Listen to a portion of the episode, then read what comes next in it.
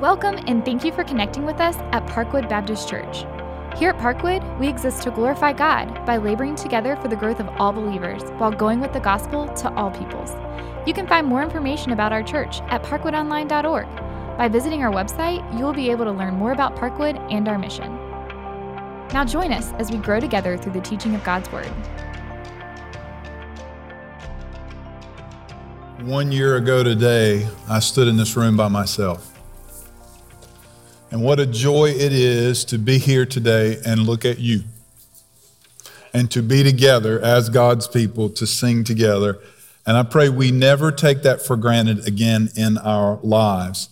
And it is with joy to worship with you today.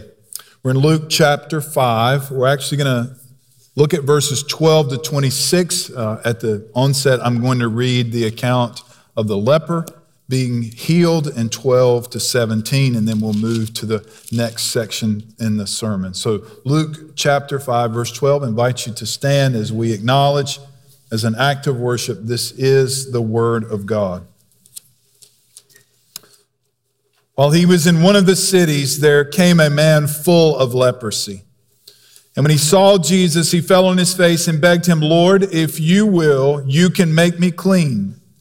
And Jesus stretched out his hand and touched him, saying, I will be clean. And immediately the leprosy left him, and he charged him to tell no one, but go and show yourself to the priest and make an offering for your cleansing as Moses commanded for a proof to them. But now, even more, the report about him went abroad, and great crowds gathered to hear him and to be healed of their infirmities. But he would withdraw to desolate places and pray. Let's pray together. Father, we ask now as we take up your holy word that you would speak through me and to your people and to those who have gathered here. Holy Spirit, make the word clear to us. Make me clear as I preach. Make it clear and understanding to those who hear and receive, and lead us to right application and action as a result of that which we hear and receive today. In Jesus' name, amen. And be seated. In light of the age in which we live, I am about to make a bold claim that is in direct opposition to the world around us. It's simply this Jesus Christ has the power to heal and the authority to forgive sins. For those of you who've grown up in church and been around the preaching of God's word and the teaching of the Bible, you could read that sentence as a simple sentence and say, okay, well, I've heard this before, here we go again. I want you to notice a couple of things about my statement. First, Jesus Christ has, not had. This is not something that was true of Jesus two, two millennia ago, that 2,000 years ago he had the power to heal and the authority to forgive sins. Jesus Christ has the authority, the power to heal and the authority to forgive sins. And we live in a world when we would make a statement that Christ has the power to heal sickness and disease, We'd say follow the science. You live in such a scientific world to hear a miraculous claim that Christ can heal sickness and disease goes against the very way people think and operate today. And then the statement, Christ has the power and authority to forgive sins. It begs this question Is that even necessary? Or do people actually sin? This is what the world you live in believes. The world you live in believes people are good. The reason people do bad is because bad things have been done to those people and it has affected their psychology. And if we'll just get them the right psychologized way of thinking, we'll all live in utopia. But then we have these claims of the scripture of sin. So let me define it. What I mean by the word sin, it's any failure to conform to the moral law of God in act, attitude, or nature. Any failure to conform to the moral law of God in act, attitude, or nature. Now, I could keep pursuing questions because now I've made an assumption that there is a moral law from God, that there is a God And you can't assume these things anymore. You can't assume that, that people are talking about what you're talking about. So today, in the 21st century, in this world, I come to proclaim to you that Jesus Christ has the power to heal. And the way we know this is what has been recorded in the scripture and what has been experienced in life. But let's focus here on what's been recorded. While he was in one of the cities, there came a man full of leprosy. Now, leprosy is a, an incurable, dreadful disease. And the scripture, when it uses the word leprosy, it means any skin disease primarily, but in this instance, Luke is making sure you understand this man's covered. He's full of it. It is a dreadful disease, has spots and boils all over someone's body that gradually begin to spread more and more and eventually penetrate down in through the skin and it causes tremendous pain and affliction to the person. It works its way from extremities and eventually people's fingers begin to fall off, their toes and their feet.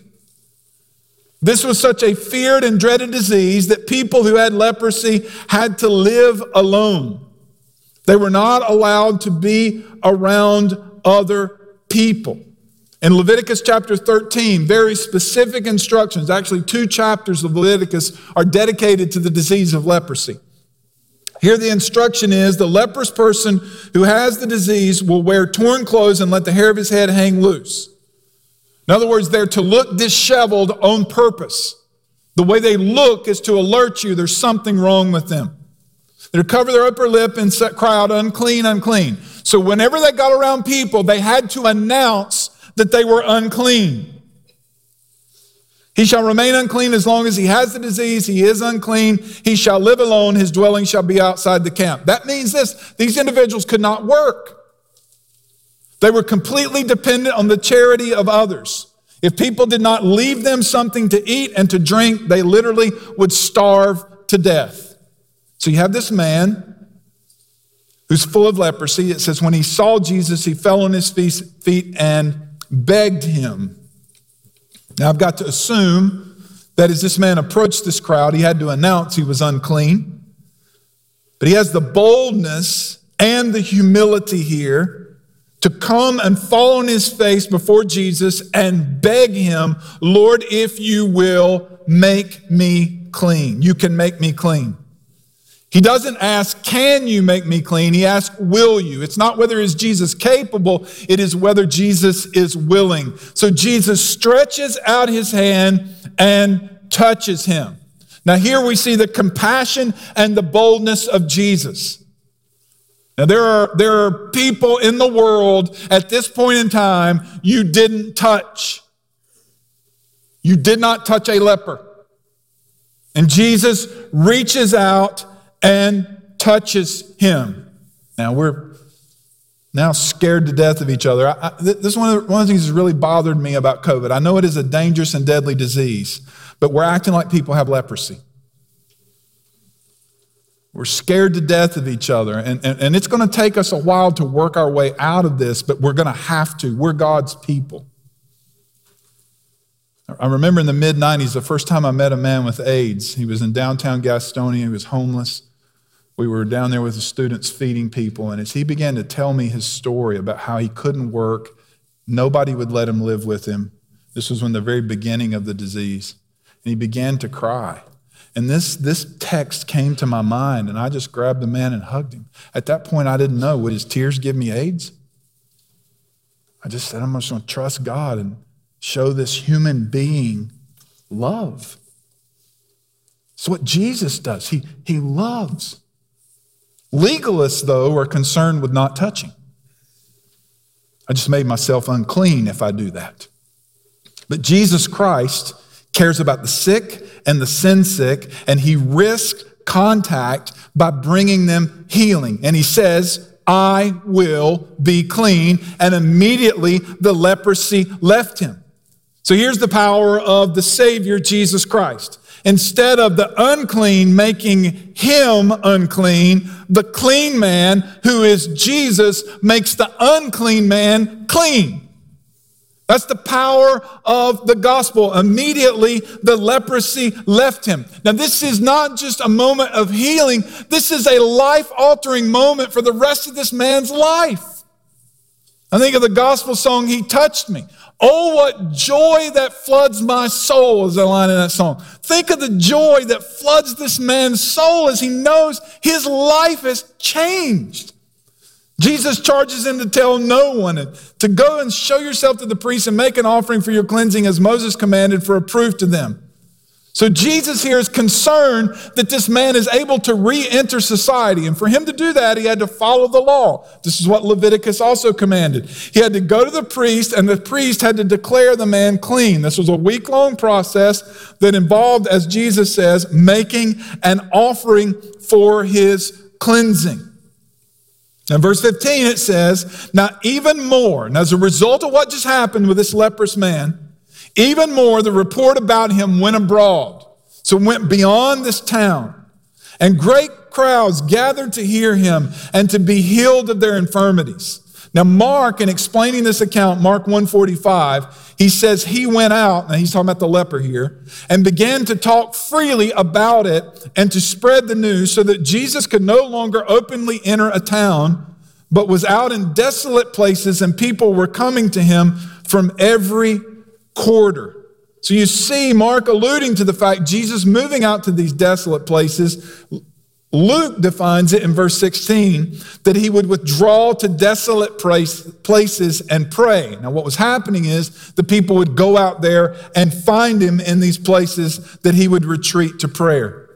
Now, that is not that Jesus lived a monastic life, that he hid from people. Jesus had a very public ministry, and it was a necessary public ministry, but it was fueled by his withdrawal to these places of solitude and prayer. He would give himself to these regular, intensive prayer times, spending hours with the Father. Now, what this did is it prepared him to do these moments of healing, but also, and you're going to find this now with Luke, it was moments to prepare him for conflict. And this is going to be the first time Jesus comes into conflict with the religious leaders. But in that, we see that Jesus has the authority to forgive sins. So let me read verse 17 to 26 in its entirety so we get the whole picture. On one of those days, he was teaching. Pharisees and teachers of the law were sitting there who had come from every village of Galilee and Judea and from Jerusalem and the power of the Lord was with him to heal. And behold, some men were bringing on a bed a man who was paralyzed, and they were seeking to bring him and lay him before Jesus. But finding no way to bring him in because of the crowd, they went up on the roof and let him down with his bed through the tiles into the midst before Jesus. And when they he saw their faith, he said, Man, your sins are forgiven you. And the scribes and the Pharisees began to question, saying, Who is this who speaks blasphemies? Who can forgive sins but God alone? When Jesus perceived their thoughts, he answered them, Why do you question in your hearts? Which is easier to say, Your sins are forgiven you, or say, Rise and walk? But that you may know that the Son of Man has authority on earth to forgive sins, he said to the man who was paralyzed, I say to you, Rise, pick up your bed and go home. And immediately he rose up before them and picked up what he had been lying on and went home glorifying God. And amazement seized them all, and they glorified God and were filled with awe, saying, We have seen extraordinary things today. So let's go back up at the beginning. Verse 17. You got Pharisees and teachers of the law. Now, I think mainly people know that when you read the Bible and you see Pharisees, that's a pretty negative thing. So let me explain who they are for just a few minutes. They are lay people. They're not professional clergy. They were members of synagogues. They were committed to understanding the scripture and to practically living out how they could remain faithful to God's covenant. Now, numerically, in the first century, Pharisees was a relatively small group of people. It only made up about 6,000 people. But in the Gospels, these people have massive influence. And I've said this before. Baptists would have loved the Pharisees. And I don't mean that facetious. These were Bible minded people. The problem with the Pharisee is they saw salvation in morality. And, and, and sadly, you see this in Baptist churches in this part of the country where people believe morality is what saves you, not Jesus. Now, the scribes are a different group of people. They are professionals. They were professors, teachers, civil lawyers. They interpreted the law of God for the people. They had tremendous influence. And when Jesus talks about people seated at the head of the synagogue, he's talking about the scribes. When they walked into a synagogue, whether they were there from that synagogue or not, they were ushered to the front and seated at the front. So you have these two influential groups who were there listening to Jesus and don't think for a moment they came to receive. They are there to be critical of what is transpiring and what they are hearing. Now, Luke gives you one more thing. He sets the stage. You can see this tension beginning, but he says, And the power of the Lord was with him to heal. So the Lord had been prepared, the Lord Jesus had been prepared in these desolate places in prayer for this conflict that's coming, and he's prepared that the power is with him to heal. So, verse 18. Some men were bringing a man, a bed, on a bed a man who was paralyzed, and they were seeking to bring him in and lay him before Jesus, but finding nowhere to bring him because of the crowd, they went up on the roof and let him down with his bed through the tiles into the midst before Jesus. And when he saw their faith, he said, Man, your sins are forgiven. Now, I've heard multiple sermons on this text in my life. Most of the sermons I've ever heard have to do with the faith of the friends. That's not the point of the text. It's not. The point of the text is that Jesus forgives sins. Now, we do want to look here briefly at a moment to say there is the faith of them. He saw their faith. That includes the friends. I also think it includes the man on the bed. If you've ever been around somebody who's paralyzed, they don't just implicitly trust you to move them around. And I would I don't know a paralyzed person that would let me cut a hole in the roof today and lower them down here. That took tremendous faith on behalf of everybody into what they were doing at this moment. But Jesus doesn't address all of them. It says he saw their faith, but he addresses the man and he says, Man, your sins are forgiven you. Now, immediately the Pharisees and the scribes begin to mutter with each other, Who is this who speaks blasphemies? And this is ultimately what's going to get Jesus killed. Blasphemy. That's what he's being accused of. So, who is this speaks blasphemies? Who can forgive sins but God alone? You know what? They're right. They're 100% right. Exodus 34 6. The Lord passed before them and proclaimed, The Lord, the Lord, a God merciful, gracious, slow to anger, and abounding in steadfast love and faithfulness, keeping steadfast love for thousands, forgiving iniquity and transgression and sin. I just love, love how redundant the scripture is there in defining sin in three different ways forgiving iniquity, transgression, and sins, for he will by no means clear the guilty. It is God alone who forgives. You can't clear your own name. There's not something that you can do for yourself. So, who can forgive sins but God alone? So, Jesus perceived their thoughts. He understands what they're thinking, He doesn't overtly hear them. Now, I don't know what you're thinking when I'm preaching, but Jesus does. And He knew when He was teaching or preaching what people were thinking. And so, He answered, Why do you question in your hearts? So, which is easier to say, your sins are forgiven you, or to say, rise and walk. Now, the, he does not mean here that one is easier than the other. What he's saying is these two things are connected. So it's a riddle. And, and, and, and the riddle is to confirm and to reveal his fundamental claim of divine authority. So the logic of the question is easy to follow. It's e- it is easier to say something that cannot be visually verified than to say something that can be visually substantiated.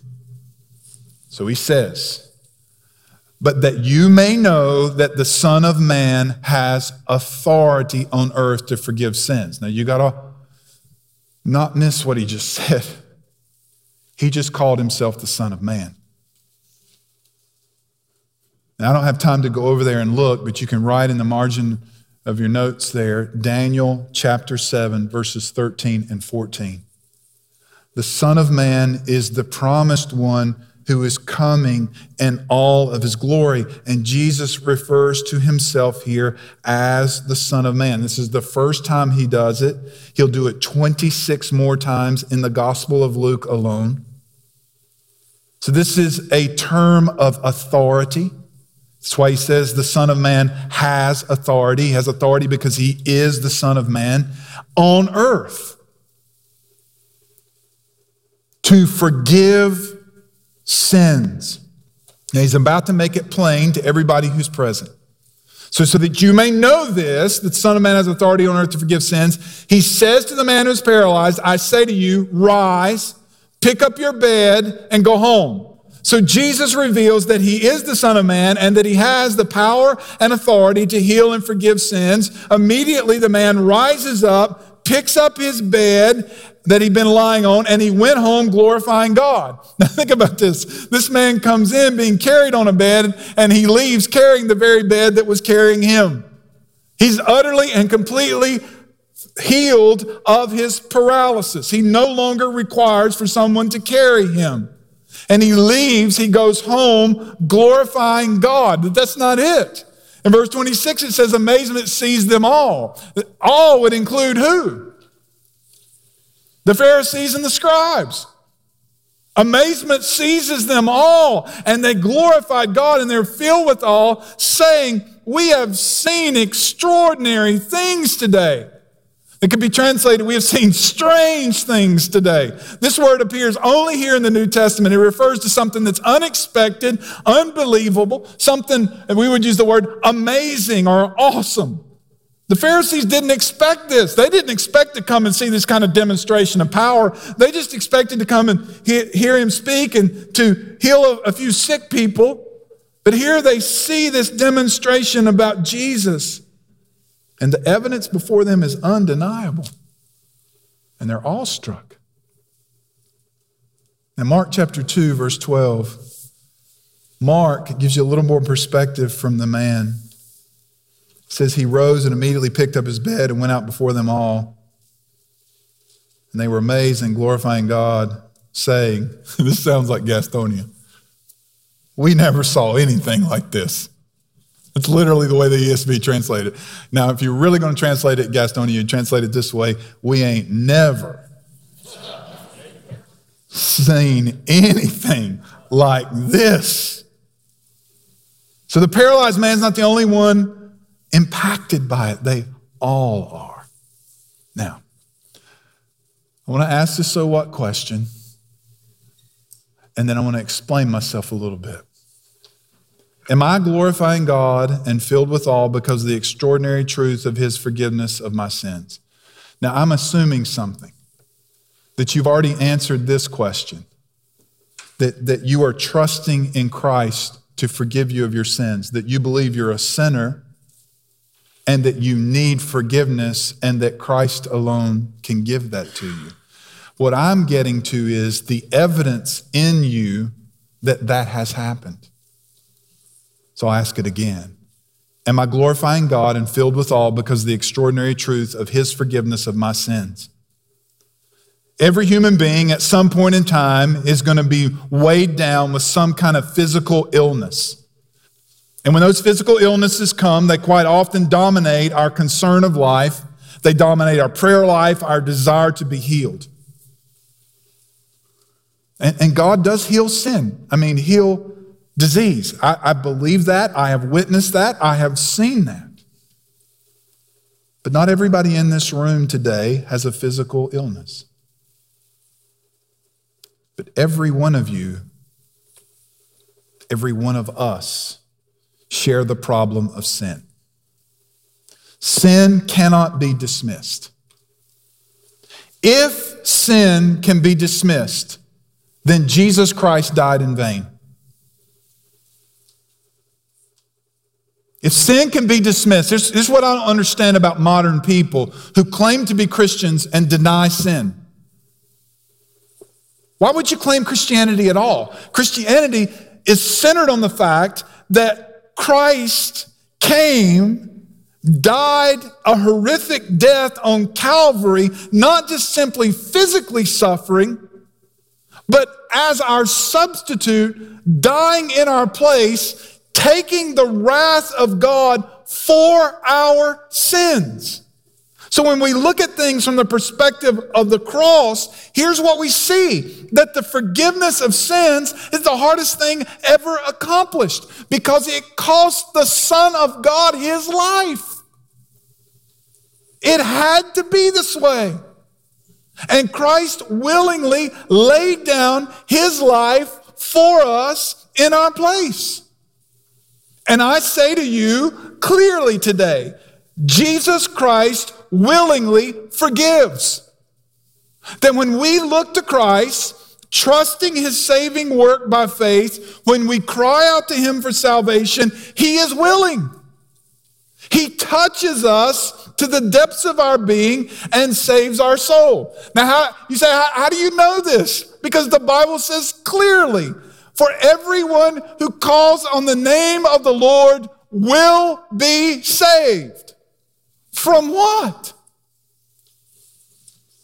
Sin and judgment. Don't miss it.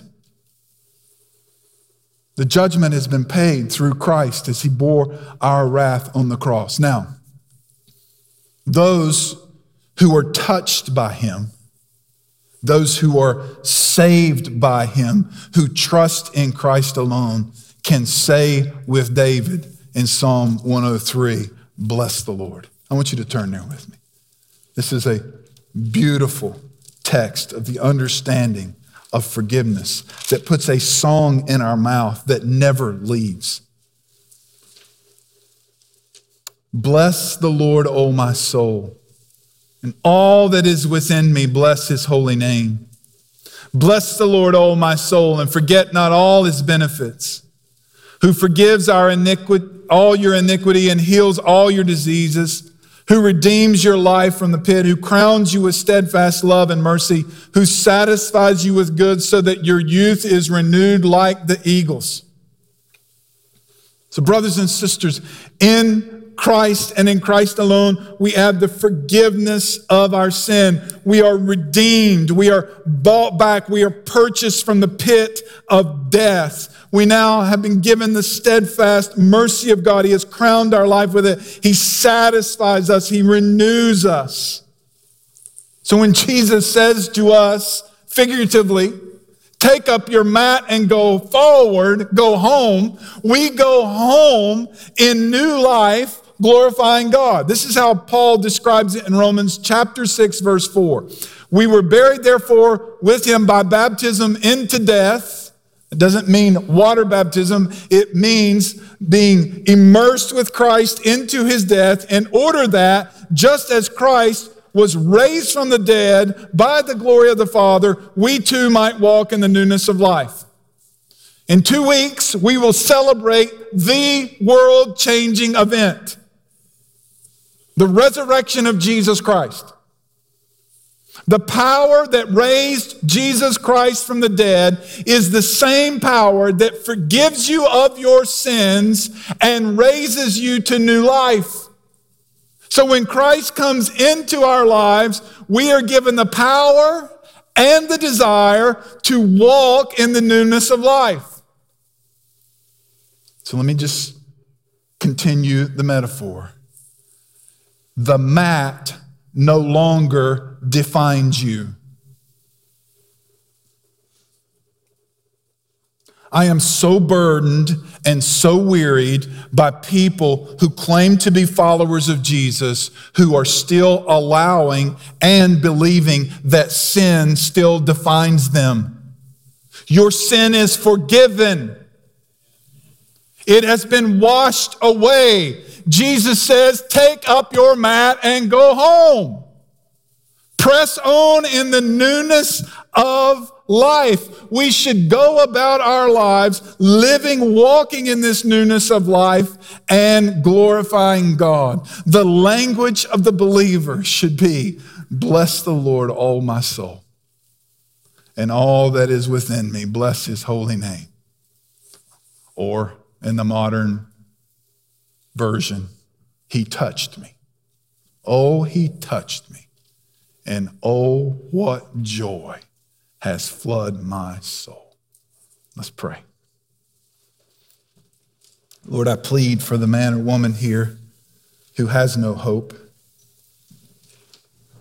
for whatever reason, that they see no means of hope. May they look to Christ, the willing Savior who is willing to save. May they cry to him today and say to him that they believe that he and he alone, through the power of the cross and the resurrection, can save. They confess our sins and trust in Christ. And for those who have, may they be reminded today that you have put a new song in their mouth, a song unto our God, and that many will see and hear and trust the Lord. May we be a people who are glorifying you, who are living and walking in the newness of life. So, Lord, I pray now together, your people, that we would declare to you that you and you alone have paid it all, and you and you alone save. We pray this in Jesus' name.